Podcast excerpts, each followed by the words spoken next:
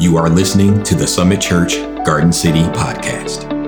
Our vision is to treasure Christ above all else and live for more. If, uh, if you are unaware, um, well, first of all, my name is Lucas. I'm the other pastor here, and um, and we've been uh, we've been going through. This is a two part series, uh, and so this is part two uh, of what we're uh, kind of our new mission statement. So, uh, as Ovi mentioned last week, uh, our old mission statement um, there was there was kind of an expanded mission statement, but we kind of shortened it to always just say just say something to the effect of um, "live for more." Um, and though that really kind of fit what it was, the expanded um, mission statement, we felt like that was maybe missing the mark. Uh, and it wasn't communicating enough of who we are as a church um, or, or giving us more of a, it wasn't giving us enough of a call uh, to, uh, to action. So uh, as we kind of prayed, uh, the elders, we, we prayed about this and, and kind of uh, found a mission statement that kind of more accurately represents what, we, what we're here for and what we're trying to do. So, uh, our new mission statement is, uh, is pursuing the high calling, uh, and that kind of harkens back to our name, right? Summit, the apex. We're pursuing this high call um, of uh, knowing Christ and, uh, and proclaiming his kingdom. So, last week, uh, we spent quite a bit of time talking about, um, about knowing Christ. I just realized I didn't set my timer. So, it would be for all of our benefit if that was running Okay, there we go. So, uh, pursuing the high calling of knowing Christ, and that's what we talked about last week. Uh, is this uh, is this goal of of knowing Christ? Um, and uh, and this is really kind of what makes us us, right? Uh, this is our identity. This is who we are, and we seek as a church to know Christ, uh, know Christ more fully, um, and as Paul puts it, knowing Christ and Him crucified. Um, Whereas, at least in Paul's mind, uh, it's the crucifixion and resurrection. That's the linchpin of all of Christianity. That's the thing that holds this whole thing together. Uh, if Christ didn't die and if he didn't raise from the dead, we should be pitied more than all other men. So, uh, this is our goal as we seek to know Christ uh, as a community, as a church. Uh, this is why we exist. Uh, however, it doesn't stop there.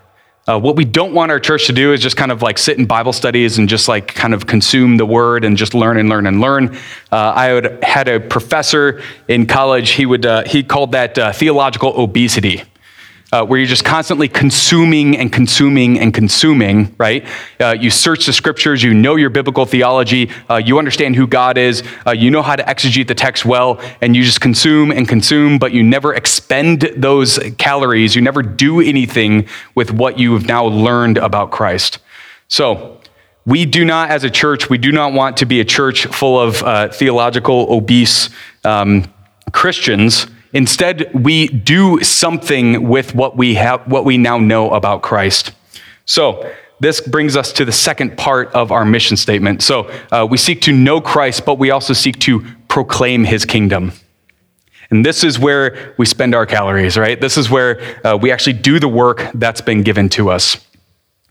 Um, and, uh, and so there's obvious uh, uh, evangelical overtones in this part uh, of, the, um, uh, of the mission statement. Obviously, we should be going out, we should be declaring the gospel, we should be proclaiming the gospel to, uh, to an unsaved world.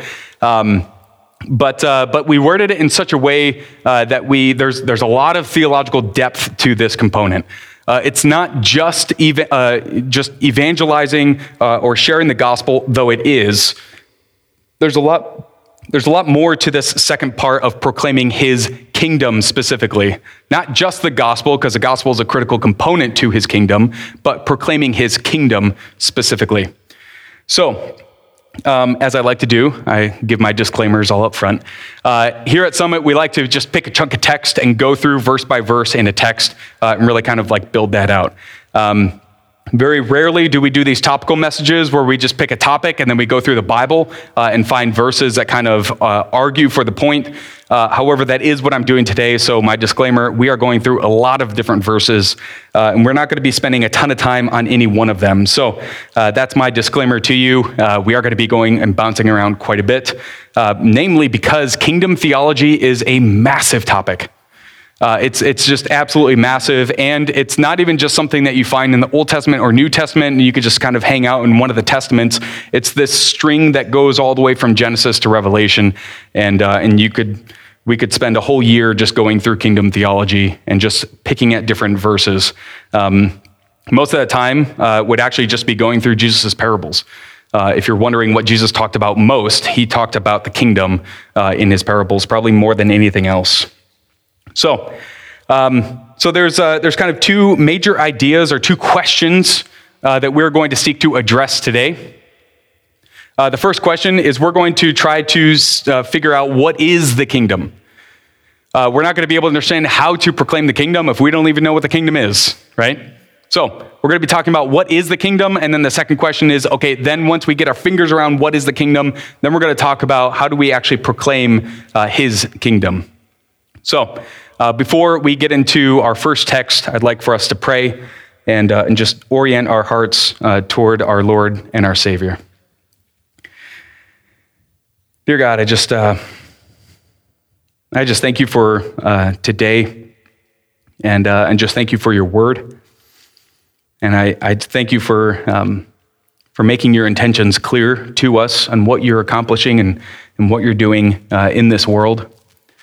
Um, I also just want to thank you for, uh, for being patient with us and making it clear, uh, abundantly clear, uh, what, your, uh, what your intentions are for us to, uh, to actually execute and do, what our role is in this broken world, um, and, uh, and what you're doing in our hearts.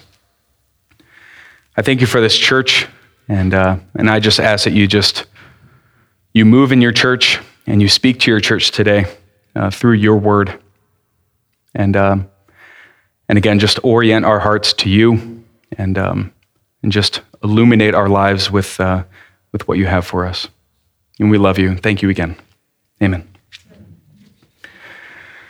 So, it would be advantageous for us to understand, uh, if we're going to talk about what is the kingdom, uh, we need to understand what the Old Testament perspective of the kingdom is. Now, like I said, this, uh, this could be this whole study, just Old Testament kingdom theology. Um, but I'll kind of give a brief overview. Um, we're going to start in Daniel 7, just because I feel like Daniel 7 captures uh, some of the heart of kingdom theology, at least in the Old Testament. Um, so we're going to look through Daniel 7, but a little bit of context. Uh, Daniel, uh, he's actually in Babylon at this point. So uh, the Jewish history has already kind of unfolded to the point where David was already king. Uh, a covenant was given to David. Uh, and what that covenant was is that it's through the line of David uh, that a kingdom would be, uh, would be built through the line of David, and it would be everlasting and it would never die, um, and it would be God's kingdom. And then uh, not, uh, not too much time passed, and then uh, the nation of Israel was dispersed, and now Israel's in Babylon. They're no longer a nation, they're no longer a people group, uh, and they're no longer even located in the same spaces anymore. And you can see the desperation of the Jewish people at this point you're just like, what happened to the kingdom? What, what happened? There was a, there was a covenant with David, he, an everlasting kingdom that would never be destroyed. What, what happened? And the people are now dispersed, and there's, there's just no hope of it ever coming back. And it really begs a question Did God forget his people? Did he forget his promise? And Daniel comes into the picture and says, Absolutely not. So, Daniel 7, uh, verse 13 through 14, Daniel receives this vision. Daniel 13 says, I kept looking into the night visions, and behold, with the clouds of heaven, one like the Son of Man was coming. And he came up to the Ancient of Days and was presented before him. And to him was given dominion, honor, and a kingdom, so that all peoples, nations, and populations of all languages might serve him. His dominion is everlasting dominion, which will not pass away, and his kingdom is one which will not be destroyed. So here, Daniel is received this, uh, he's received this vision, and this is comfort to a dispersed Jewish people. The kingdom's coming, right? And there's this son of man that's coming, and, and we know already from the covenant of David, he has to be of the line of David. So the son of man is coming. He's going to establish his kingdom, and it's going to be, his dominion is going to be everlasting. It will not pass away, it will not be destroyed. And what does this dominion cover? It's all nations, all peoples, all populations, and all languages. And so it's no wonder why the Jewish people, they, they read this and they understood this. They understood the kingdom was going to be this one world kind of Jewish government where this Son of Man would come. He would conquer the nations and everyone would be subjected underneath Yahweh's kingdom. And this perspective is massively helpful when we understand because then when Jesus shows up on the scenes, everyone misunderstands him.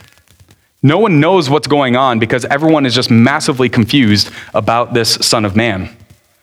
We even see the disciples, they, they just don't get it. Uh, to the point where Jesus is telling his disciples, No, no, no, guys, I have to go to Jerusalem to be handed over to the Jews and be crucified.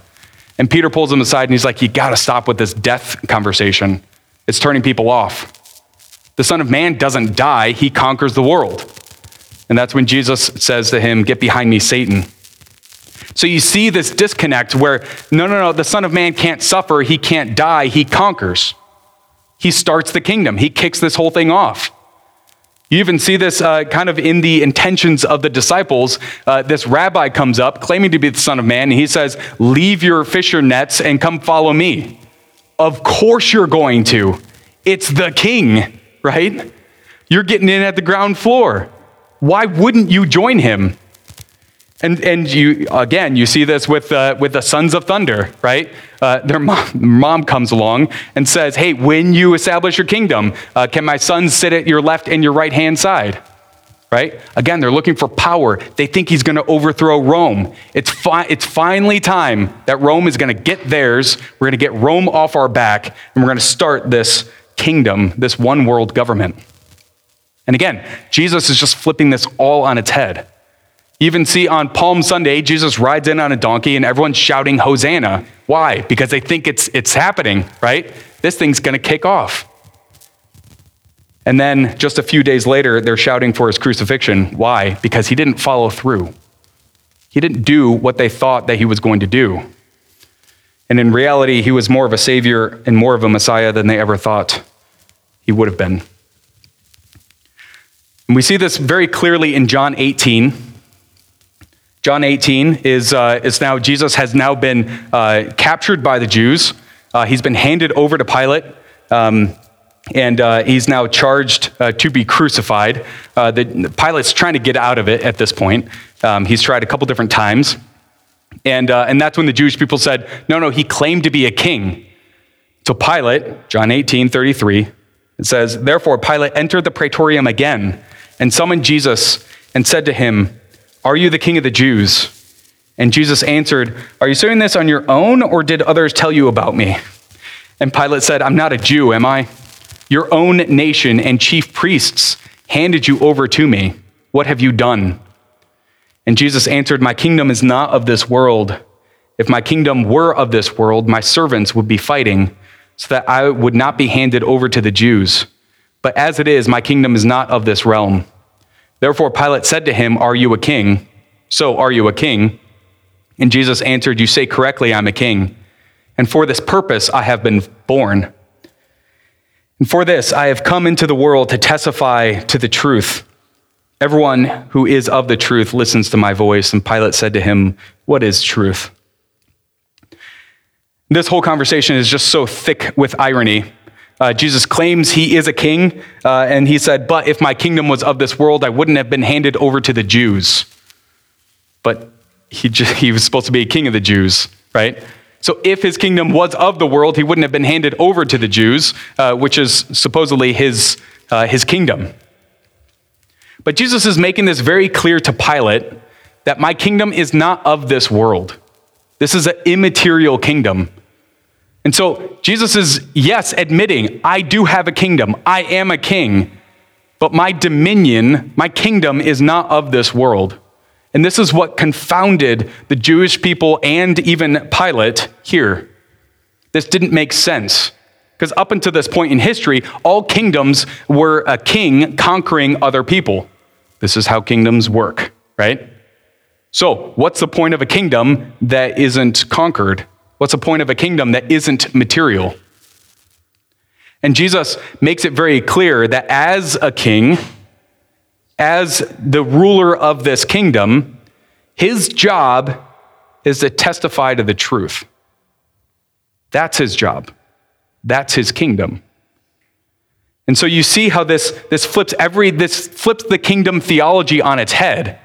Where the Jewish people they were waiting, they were desperately waiting for Rome to be off their back.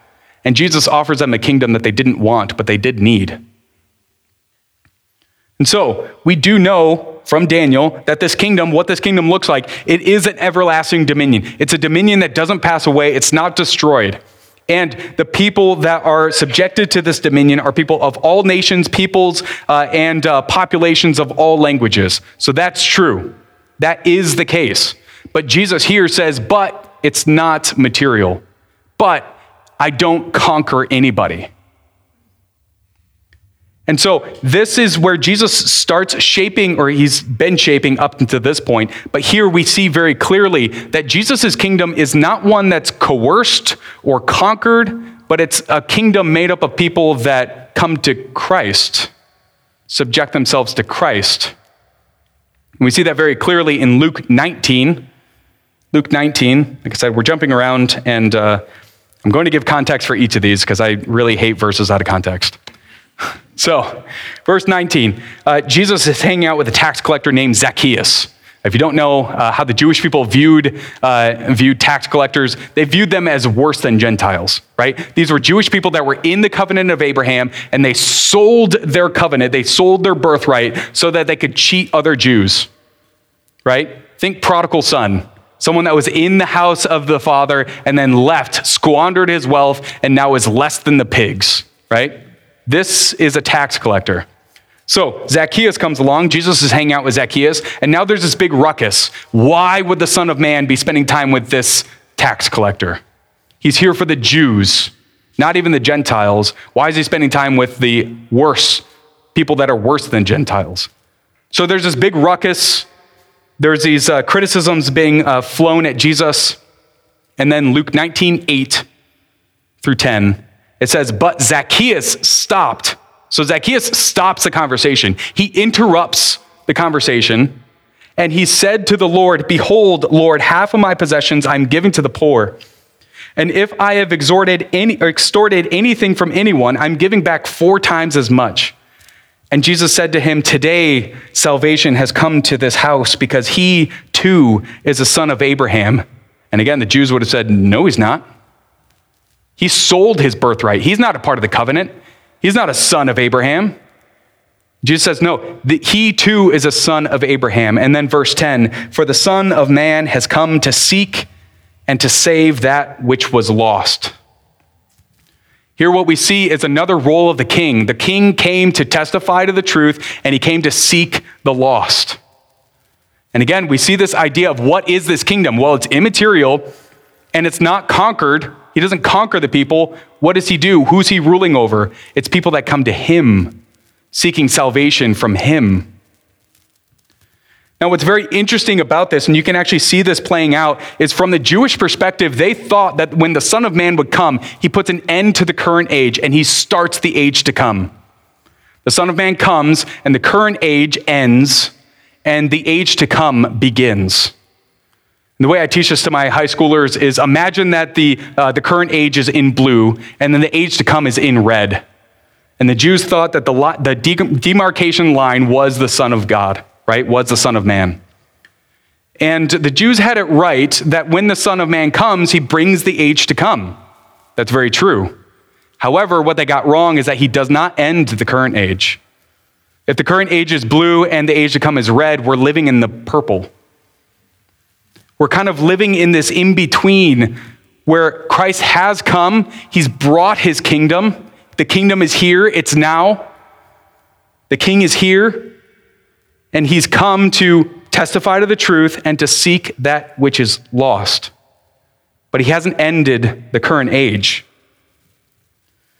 And again, we see this in, I put up three passages here, is that there was this very interesting dynamic within at least uh, New Testament kingdom theology is this idea of if anyone has ever heard now and not yet. That is very much what's at play here. When we talk about kingdom, we have to have this idea in mind. Matthew 4, when Jesus just started his ministry, Matthew 4 says, From that time, Jesus began to preach and say, Repent, for the kingdom of heaven is at hand. It's here, it's now, it's real. But then in Matthew 6, on the uh, Sermon on the Mount, we just prayed through this. Jesus tells his disciples, Pray then in this way Our Father who is in heaven, hallowed be your name, your kingdom come, and your will be done on earth as it is in heaven. So Jesus wants his disciples to ask that the kingdom should come. But Jesus, I thought you said that it's here. So which is it? You see this now and not yet dynamic. It's here and yet it's coming, right? The current age is here and yet, or the age to come is here and yet the current age hasn't ended. We're in this tension. We're in the purple, right? And even in Acts 28, uh, this passage is, uh, is Paul had just uh, finished all his missionary journeys. He's now in house arrest in Rome, waiting for trial under Caesar. And uh, the book of Acts ends in this way. Um, and, uh, and it says that Paul, in verse 31, uh, was preaching the kingdom of God and teaching things about the Lord Jesus Christ with all openness and unhindered. Which, by the way, is our mission statement, by the way, if anyone caught that. So, what was Paul doing? He was proclaiming the kingdom, right? And what was the kingdom? It was things about the Lord Jesus Christ, knowing Jesus. This is quite literally what our hope is for this church is that as a collective group, we know Christ and we proclaim his kingdom, just like Paul did in Rome, and what we seek to do to the ends of the earth. But here, even Paul is preaching the kingdom of God. So, in Paul's mind, the kingdom is here, it's now. So when Jesus told his disciples that, yes, you should pray that the kingdom comes, that's true, but that doesn't mean that we just ignore the fact that it's here. So often, Christians, we just twiddle our thumbs because we're just waiting for the end. We're waiting for the kingdom to come. We're waiting for this all to be realized and consummated. But the Christian idea is no, no, no, the kingdom's here. It's now. It's in your midst. It's at hand. And if that's the case, and we all have work to do. We all live in eternity now. And if anyone was here two weeks ago when I talked about hell, uh, this does kind of dovetail into that.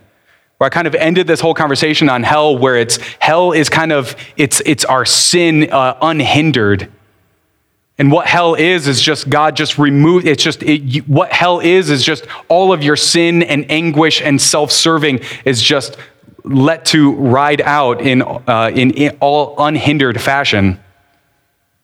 So, in a very real way, hell is here now. But the opposite is also true.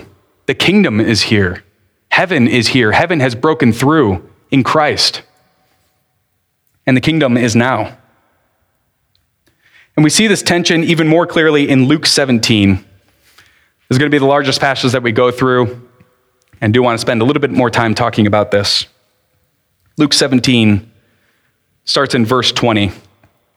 Jesus was just doing a whole bunch of miracles, uh, and then in verse 20, it says, Now he was questioned by the Pharisees as to when the kingdom of God was coming. And he answered them and said, The kingdom of God is not coming with signs that can be observed, nor will they say, Look, here it is, or there it is. For behold, the kingdom of God is in your midst. So here, Jesus is, uh, you, you can almost sense the frustration in Jesus' uh, in Jesus's words, right? Well, what's the sign of that the kingdom's coming, right? When is it coming? And he's like, a sign? You already missed it. It's here. There's no sign. The kingdom is standing right in front of you. The king is here. There's nothing left to look for. There's no sign left for you to observe. There's no warning left. The king is already here, therefore the kingdom is here. And there's a, it's so thick with irony because the Pharisees are just totally unaware of the fact that they're actually talking to the kingdom manifest. And they're asking, What are the signs? How will we know? And Jesus is saying, There's no sign. It's already here. You missed all the signs. And so he tells the Pharisees this that the kingdom is in their midst. Another way of translating it, you might find this in your Bible, it says, it, it is among you. It's this idea that it's, it's under your nose, it's right here. But then in verse 22, he says, And he said to his disciples, so he stopped talking to the Pharisees, turned to the disciples, and he tells them this The days will come when you long to see one of the days of the Son of Men, and you will not see it. And they will say to you, Look there or look here. Do not leave and do not run after them. For just like the lightning, when it flashes from one part of the sky and shines to the other part of the sky, so will the Son of Man be. But first, he must suffer many things and be rejected by this generation. And just as it happened in the days of Noah, so will also be in the days of the Son of Men. So let's pause there and just talk about what Jesus is talking about. He's talking about the day of the Lord. If you know anything about the Old Testament day of the Lord, this is when, uh, this is when everything kind of comes to an end. The wicked are judged and the righteous are rewarded with eternal life. The day of the Lord is, is what kind of con- uh, consummates everything uh, that the Jewish people were actually waiting for. They actually almost expected Jesus to be this, right? The Son of Man. When he conquered Rome, this would be it. This is when Rome gets theirs. This is when the Jewish people set up their one world Jewish government and the kingdom of God comes and reigns over all earth. And what Jesus is telling specifically his disciples, not the Pharisees, the disciples, what he's telling them is that when someone tells you, or you will, there will come a day when you long for these days, when you see the Son of Man, but you will not be able to see it.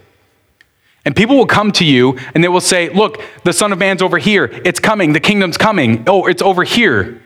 And Jesus is saying, Don't, don't listen to that. Don't fall for that. The coming of the Son of Man will be like lightning that flashes from one end of the sky to the other. And if you've ever seen that, it lights up the night, doesn't it? You don't miss it.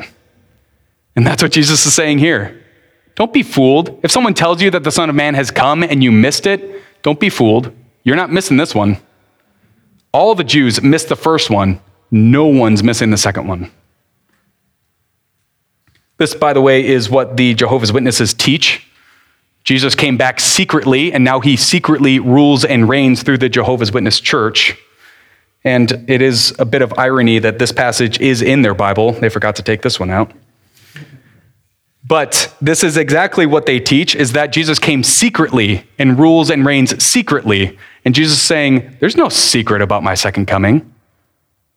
You may have missed the first signs in the first one, but you're not missing the second one.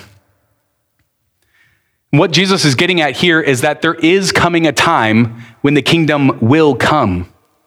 Do we all see the tension here? He just told the Pharisees, There's no sign. The kingdom's here. It's now. It's under your nose, it's among you. then he turns to the disciples and he says, But it's still coming. Right? But who's it coming for? The disciples, not the Pharisees. That's why his attention turned. Do we see this? And so, as disciples of God, we live in this tension. We live in the purple. We live in the now and not yet. Is the kingdom here? Yes. Is it coming? Yes. And Jesus goes on to say uh, that when he comes back, it is like the days of Noah.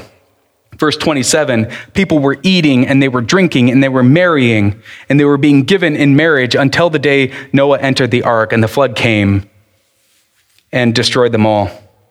Verse 28 it was the same as, uh, as happened in the days of Lot. They were eating and drinking and buying and selling and planting and building. But on the day that Lot left Sodom, it rained fire and brimstone from heaven and destroyed them all. It will be just like the same on the day of the Son of Man is revealed. On that day, the one will be on uh, his housetop with his goods in his house. He must not go in and take them out. And likewise, the one in the field must not turn back. Remember Lot's wife. Whoever strives to save his life will lose it, and whoever loses his life will keep it. I tell you, on that night there will be two in one bed, one will be taken and the other will be left.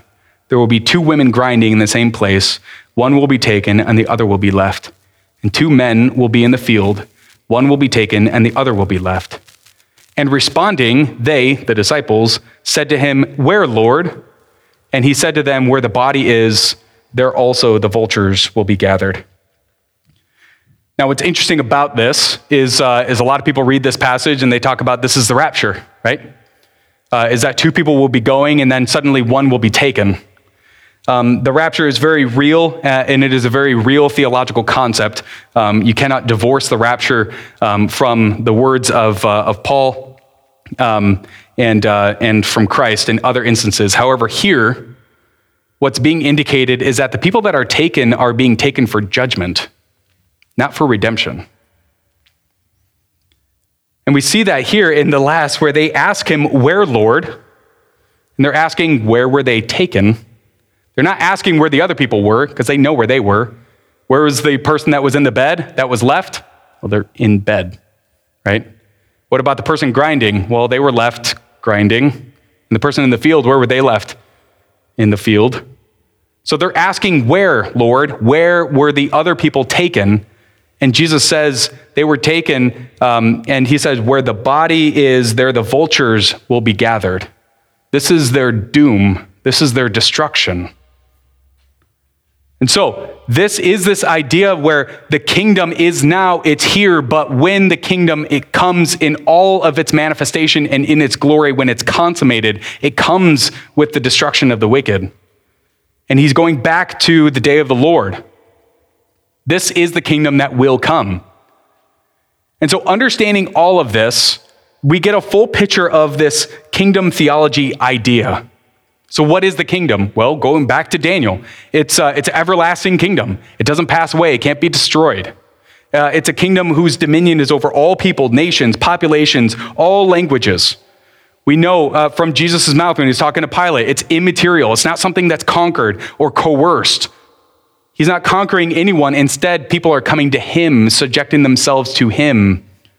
And what does this look like? It looks like uh, lost souls coming to Christ. This is what this looks like is the kingdom is actually it's in us. It's in every single person that calls Jesus Christ Lord and repents. And we also know that it's this here and not yet. The kingdom of God is very much here. It's alive, it's active, it's in front of us, it's under our nose, it's in our midst. And yet it is still coming on the day of the Lord. So, all of this is, is massively helpful when we understand. So, now that we get our fingers around what is the kingdom, now we can ask ourselves so then, how do we proclaim this kingdom? What's going on here? How do we actually proclaim something that isn't material? How do we go around telling people about a kingdom that can't be observed or seen?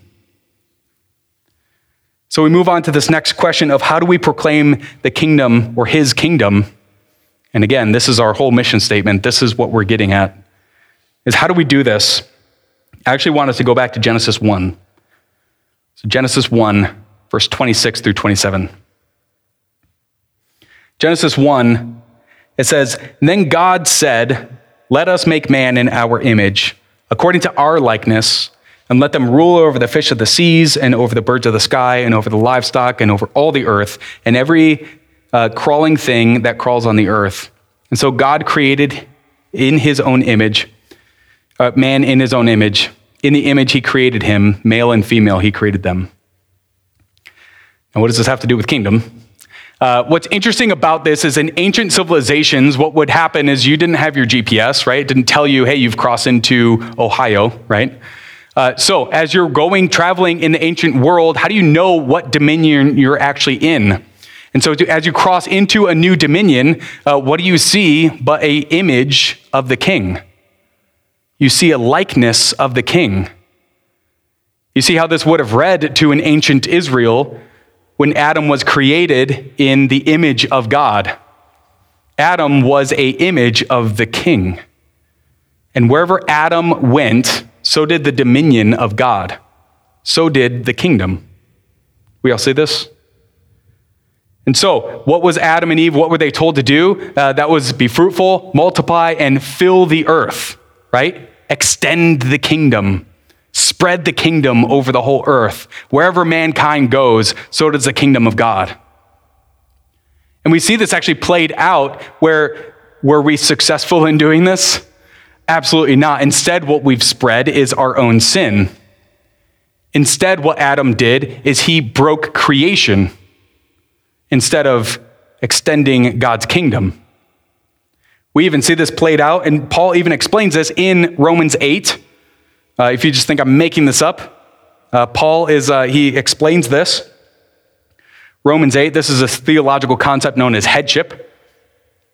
So, Romans 8, it says, For the eagerly awaiting creation waits for the revealing of the sons and daughters of God. For that creation was subjected to futility, not willingly, but because of him who subjected it. So, let's stop there real quick. What we need to recognize is that all of creation was subjected to Adam. And so when Adam broke, creation broke. We all see this. And it was Adam's job to extend God's kingdom throughout all the earth. And yet, in verse 21, it says, In hope that creation itself, its, uh, itself also will be set free from its slavery to corruption into freedom of the glory of the children of God. For we know that the whole creation groans and suffers the pains of childbirth together until now. And not only that, but we ourselves, having the first fruits of the Spirit, even we ourselves groan within ourselves, eagerly waiting for our adoption as sons and daughters, the redemption of our bodies. For in hope that we have been saved, but hope is not, uh, is, uh, I'm sorry, but hope that is seen is not hope. For who hopes for what is already, for what he already sees? But if we hope for what we do not see, through perseverance, we wait eagerly for it. What's being communicated here is that when Adam broke, creation broke. Adam had a job to extend God's kingdom throughout all the earth, and he failed. And so now creation groans for the redemption of men. Why? Because when Adam broke, creation broke. But when men are redeemed, what happens to creation? It's made new. Creation groans for our redemption because we precede it in redemption. What's important about this is how do we then proclaim his kingdom? We do this naturally. It's that when Christ lives in us, when he rules and reigns in us, when Christ is our Savior and he is our King, wherever we go, God's dominion goes with us. How do we proclaim his kingdom? We do this every time we go to work. We do this every time we have a conversation with somebody. We do this every time we walk around the block. We proclaim his kingdom, and where we go, his kingdom goes. Just like Adam.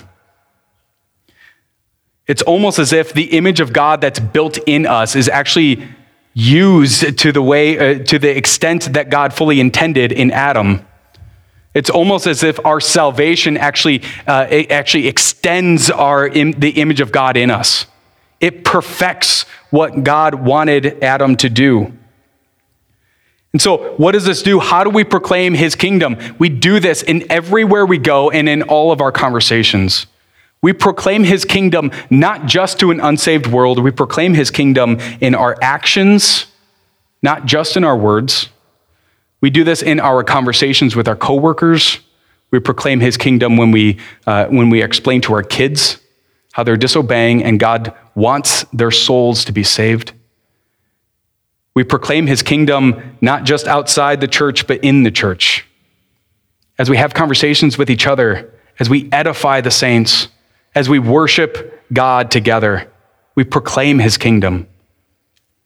And again, what we've talked about is the kingdom is not earthly, it's not man, it's not observable. It's not the nation of Israel like the Jews thought.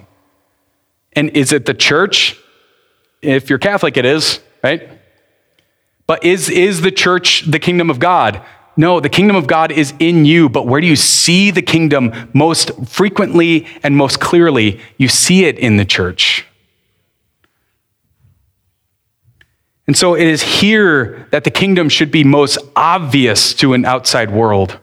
It's in this church that, we, that, the, that the kingdom should be most obvious. And this is our hope for this church. This is why it's in our mission statement. Is we desperately want to know Christ, but we want to proclaim his kingdom always. It's not just an evangelism thing. It's not just sharing the gospel. It's proclaiming the kingdom here. It's proclaiming the kingdom to our kids. It's proclaiming the kingdom to our spouses, to our coworkers. It's proclaiming the kingdom when we get our groceries. And it's not just in our words, but it's also in our deeds. We proclaim the kingdom when we love our neighbors as ourselves. We proclaim the kingdom when we pray to God and we beg Him to save lost souls. We proclaim the kingdom.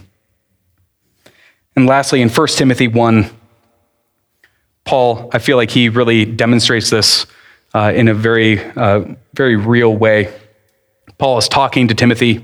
He's warning Timothy, he had just warned Timothy about all the false prophets that were coming. And he warns them that there's, he has this whole list of just awful people to, uh, to watch out for. And then uh, in 1 Timothy, I think we all read that list. I didn't put it up here, but we all read that list in 1 Timothy and we're just like, wow, those are the worst people. And then Paul says, And I thank Christ Jesus our Lord who strengthened me because he considered me faithful, putting me into service. Even though I was previously a blasphemer and a persecutor and a violent aggressor, yet I was shown mercy because I acted ignorantly in unbelief. And the grace of our Lord was more than abundant. And with the faith and love which are found in Christ Jesus, it is a trustworthy statement deserving full acceptance that Christ Jesus came into the world to save sinners, among whom I am the foremost. Yet for this reason I have found mercy, so that in me, as the foremost sinner, Jesus Christ might demonstrate his perfect patience as an example for those who believe in him for eternal life. Now to the King, eternal, immortal, invisible, the only God, be honor and glory forever and ever. Amen. Paul here is making it very clear to Timothy all those people that I just listed, all the worst people that we can imagine. Paul says, I was worse, and Christ saved me. How do we proclaim the kingdom to an unsaved world? We have this attitude. We need to dispense with any kind of Christian superiority complex where it's us against them. But instead, what we need to embrace is that Christ saved us. And so he certainly can save them. We proclaim the kingdom in, in humility. We proclaim the kingdom in Christ through us. And any kind of uh, victory that we seem to find, we need to dispense with this whole idea that I have done this great work for God. No, no, no. God has done it through you, He has done it in spite of you. And as we, as we kind of embrace this mission statement, I want us to really live in this idea. And like I said, we were very particular about this proclaiming his kingdom, not just the gospel, which is a massive component to his kingdom. And you see that over and over and over throughout the New Testament is proclaiming the gospel of his kingdom, that, that turn of phrase. The gospel is a massive component to this. But proclaiming his kingdom is far more than just evangelism. It's in the way that we talk, it's in the way that we live, it's in the way that we behave, it's in the way that we actually interact with each other, and it's a way that we view ourselves as well.